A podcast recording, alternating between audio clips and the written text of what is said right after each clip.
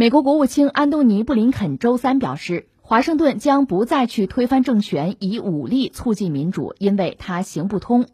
布林肯在电视讲话中强调，现任美国领导人不会放弃支持民主，并且表示，我们不会通过昂贵的军事行动或以武力推翻独裁政权来推动它。我们过去曾尝试过这种策略，无论意图多么好，它都行不通。他表示，华盛顿将用另一种方式来做，即通过美国自身的榜样以及改革与民主的内部动力来推动变革。媒体表示。从美军的行动上来看，类似承诺或许只是空话。就在不久前，当地时间二月二十五号，美军空袭了叙利亚东部靠近叙利亚和伊拉克边境地区的多处设施。另据报道，此前美国总统拜登曾表示，美国与盟友和伙伴应捍卫民主，并证明民主并不是历史遗留物。呃，美国国务卿说是放弃用武力来推行民主，其实更多的指的应该是在中东地区。像在冷战时期，美国在中东搞的是叫离岸平衡这么个战略，意思呢就是避免啊美国直接的卷入当地的军事冲突。那么冷战之后，美国这个政策就变了，变成了大规模的直接干预，发动了两场大规模的地区战争：伊拉克战争、阿富汗战争，还推出了一个计划叫大中东民主计划。然后到了二零一一年后吧，在美国在中东啊这个政策又变了，叫战略收缩了。就是不再寻求大规模的直接干预了，也放弃了这个民主化的改造。其实，在一定程度上啊，他这个战略收缩可不是说从这个拜登开始的，其实在小布什的第二任期就已经开始战略收缩了。像奥巴马、特朗普在他们的执政期间也是在持续的推进的。嗯，那么拜登上任之后肯定也不会偏离这个轨道。嗯，那么战略收缩在美国可以说是一种从上到下的共识吧，国策。呃，这个战略收缩呀，也是反映了美国在全球利益的一个变迁吧，就是中东的重要性啊，没那么重要了，可以说就下降了。那相反来说呢，亚太的重要性它就上升了。你像冷战时期，为了遏制这个所谓的共产主义，还有保证能源的供应啊，这是在美国中东的一个核心利益。呃，冷战结束之后，能源供应包括反恐怖，这是美国的一个核心的关切。你现在美国基本已经实现了能源独立了。世界最大的产油国呀，那么中东石油对美国的这个重要性也就大大下降了。你现在自打九幺幺之后，呃，美国还没有发生大规模的这个本土的恐怖袭击，所以现在恐怖主义对美国的威胁呀也有所缓解。呃，像中东对美国到底还有多重要啊？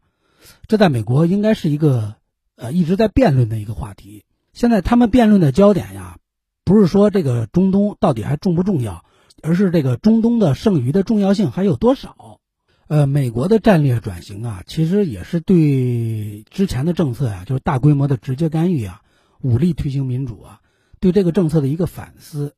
呃，旧方法肯定是没有奏效，而且适得其反呀。因为自从实施这个武力推行民主、大规模直接干预这种战略以来吧，美国的战争开支有个数据说达到了六点四万亿美元呀。干预的结果呢？现在是中东更乱了，美国的处境呢也更尴尬了，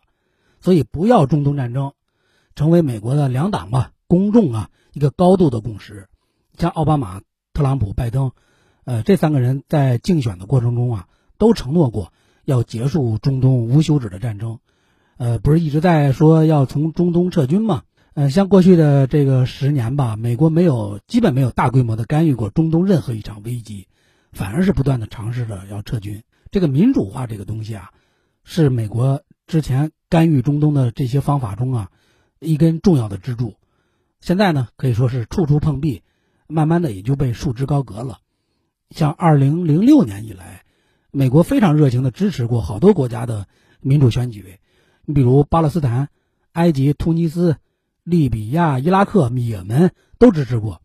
这些国家呀，除了突尼斯之外，还好点其他国家都是灾难性的结果，民主啊没有奏效，所以在沉痛的这个教训面前，美国就改变了政策。像二零一九年，中东不是爆发了所谓的第二波的阿拉伯之春吗？像阿尔及利亚、苏丹、伊拉克、黎巴嫩这四个国家啊，都出现了大规模的游行示威，四个国家的领导人呢也都被迫下台了。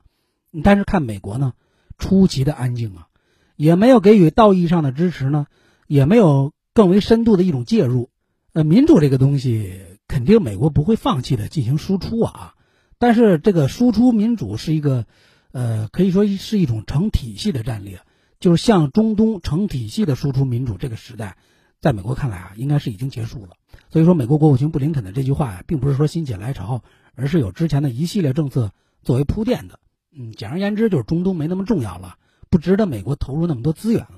呃，奥巴马当年啊说过一句话，就是非常适合总结这个事儿，就说即使中东仍然对美国非常重要，但是美国呀也没有好的办法了。呃，美国那种大规模的直接的军事干预啊，你像呃比较经典的就是伊拉克战争嘛。呃，这场战争到底是正义的还是非正义呢？二零一六年七月份，当时的英国政府啊公布了伊拉克的战争调查报告，认定前首相布莱尔跟他领导的工党政府啊。呃，是基于有瑕疵的情报，盲目的追随美国发动了伊拉克战争，呃，等于说给这场假借国际法之名发动的这场，呃，战争啊，做了一个初步的结论：非正义的、错误的。伊拉克战争毫无疑问，美国是始作俑者呀，前前后后打了这么多年，造成了大概小五千名美军士兵阵亡。他们认为这让伊拉克变得更民主、更繁荣了呀。但是这就像说，你说伊拉克有大规模杀伤性武器一样。你说伊拉克更民主、更繁荣了，这就是一个假话呀！这场战争让中东很多国家，不光是伊拉克，都陷入了战乱，然后呢，让这个极端组织伊斯兰国做大了，间接导致数百万人流离失所呀。如今的美国可以说还有这个伊拉克综合症这个阴影，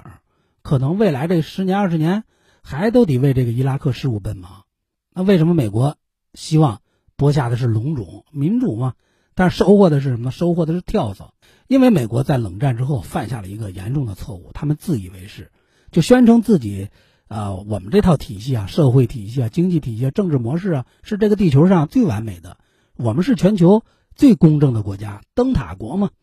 以全球领袖来自居，坚信就他所谓的那套民主自由啊，是这个世界上唯一可行的政治模式，只要不是这种政治模式，那你就是不民主国家，那你就可能会危害于我。然后呢，我就要制裁你，就要跟你对着干。所以，美国把推进民主啊作为他这个对外战略的一个关键的办法，就是热衷用武力拓展自己的那种价值观，自由主义世界秩序嘛。然后总想在中东这块土地上，呃，播下民主这个种子。你像在柏林墙倒塌后的十年里吧，美国大概是有统计是采取了七次大规模的军事行动，平均是每十七个月就一次呀。所以，你美国用武力推行这所谓的民主，等于是把世界搅得不得安宁。过去这么多年，已经是表明了，如果一个大国，就说美国吧，就是如果你的外交政策是基于你的所谓的自由主义理念，然后热衷于武力推行的，往往肯定是惨败。最近这个几十年，有数据说啊，就美国在中东的干预政策呀，甭管是武力还是非武力，间接已经导致了多达两百万穆斯林的死亡。穆斯林人口在世界上可是占到了百分之二十二啊！任凭美军用轰炸呀、无人机呀、暗杀呀这种行动来来重塑跟伊斯兰世界的关系，那只会招致永无止境的恐怖主义的恶果呀！你像在伊拉克、在阿富汗，这是你这是美国参与的两场大规模的战争啊，带来的是什么呢？摧毁了那里现有的政治啊、社会经济结构，导致那里的政权呢频繁的更迭，而更迭的过程中都往往伴随着暴力。随之而来的国家就陷入混乱了，出现了一个个四分五裂的政权，无政府状态了。热衷暴力的人呀，都喜欢这种无政府状态，所以导致很多民众啊，迫不得已的转向了宗教啊、部落呀，来寻求保护，被逼的成了恐怖主义分子。而且，伊拉克战争美军给自己种下的恶果呀，还在持续发酵着。拜登上台以来，前两天不是发布了那首道军事命令吗？轰炸了叙利亚境内的伊朗的民兵组织。紧接着报复就来了。当地时间啊，三月三号，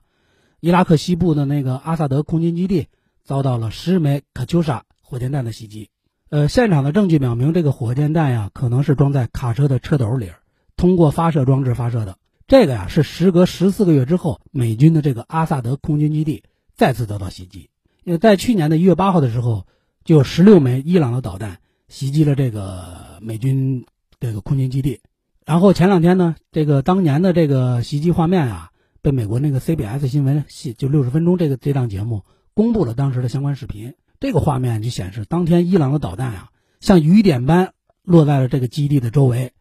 其中有的弹头啊重达一千磅，大概是四百五十多公斤，然后瞬间就浓烟滚滚啊！这个基地虽然这个场面挺惨烈，但是没有造成人员伤亡，可是让这个一百多名军人啊最后诊断是脑震荡了。那么这个阿萨德空军基地为什么一直被这个美国的对手惦记着呢？因为啊，这个基地啊大名鼎鼎。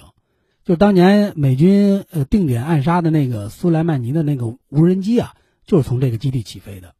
所以说这个阿萨德空军基地啊，可以见证，呃，大概从上世纪八十年代以来伊拉克的一段历史。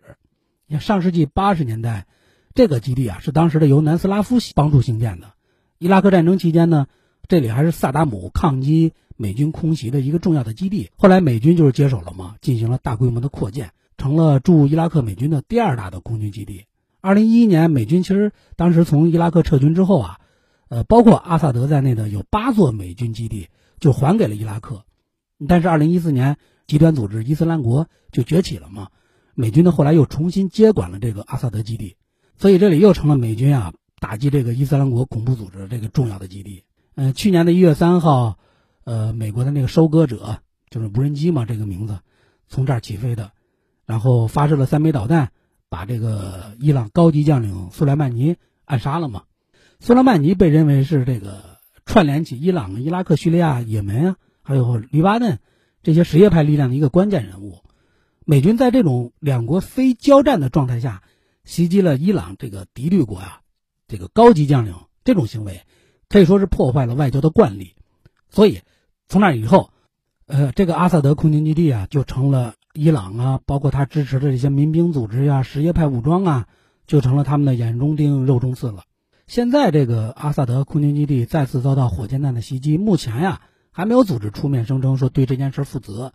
但是很容易联想啊，就是前两天美国空军对叙利亚境内那个什叶派武装、伊朗支持的那个民兵组织发动的这个空袭的一种报复。二月底的那个美军的那个行动啊，至少是打死了十七名武装分子。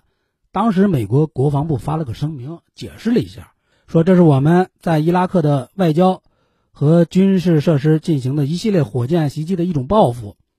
这些袭击至少造成了我们两名美国人丧生。上次美军的袭击，到这次阿萨德空军基地遭到火箭弹袭击，从时间点上来看呀，其实就相隔了八天。很显然，两者之间应该是存在呀因果关系。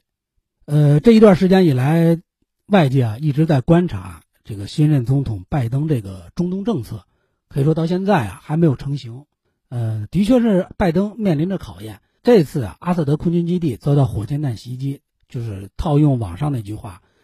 损失性不大，但是羞辱性极强。因为当时拜登发了那个首道军事命令啊，就是空袭了叙利亚境内那个什叶派武装，这不第一道军事命令吗？五角大楼空袭之后发布了一个声明，说这个行动得到了拜登总统的授权。说拜登总统表示，美国政府将采取行动保护美军和联军，以遏制叙利亚东部和伊拉克局势总体升级。但是很显然，你这个愿望是落空了的。你这个基地阿萨德啊，又遭到袭击了，这就很直白的表明了，你这个空袭没有造成震慑作用。相反，你不是想避免局势升级吗？这现在局势又恶化了，遭到了更多的报复。你这对于拜登这个迟迟未出台的这个中东政策来说，等于还没有完全成型，就面临新的考验了。所以说，现在当地是用什么跟拜登对话呢？用火箭弹，你就告诉拜登，你靠空袭威慑不了我们，震慑不了我们。这可能就是阿萨德空军基地再次遭到火箭弹袭击的一个背后的原因吧。呃，至于说到新闻这个开头啊，就是美国的国务卿布林肯说，美国将来要放弃武力推行民主。呃，其实华盛顿内部啊，一直以来啊，都有这么一个集团，官僚啊、军事承包商啊这些人组成的。他们对美国呀，呃，一直是热衷于用武力推行所谓的民主，不断的干涉别国的内政啊，肯定是激发起了伊斯兰世界的一个强烈的反抗，最后也是害了自己。这次是他们的反思吗？他说是放弃武力推行民主，可是没说放弃推行民主啊，等于说还是对自己的那一套啊无比的坚信，无比的自信。这个世界如果美国能老实点世界肯定会和平的多。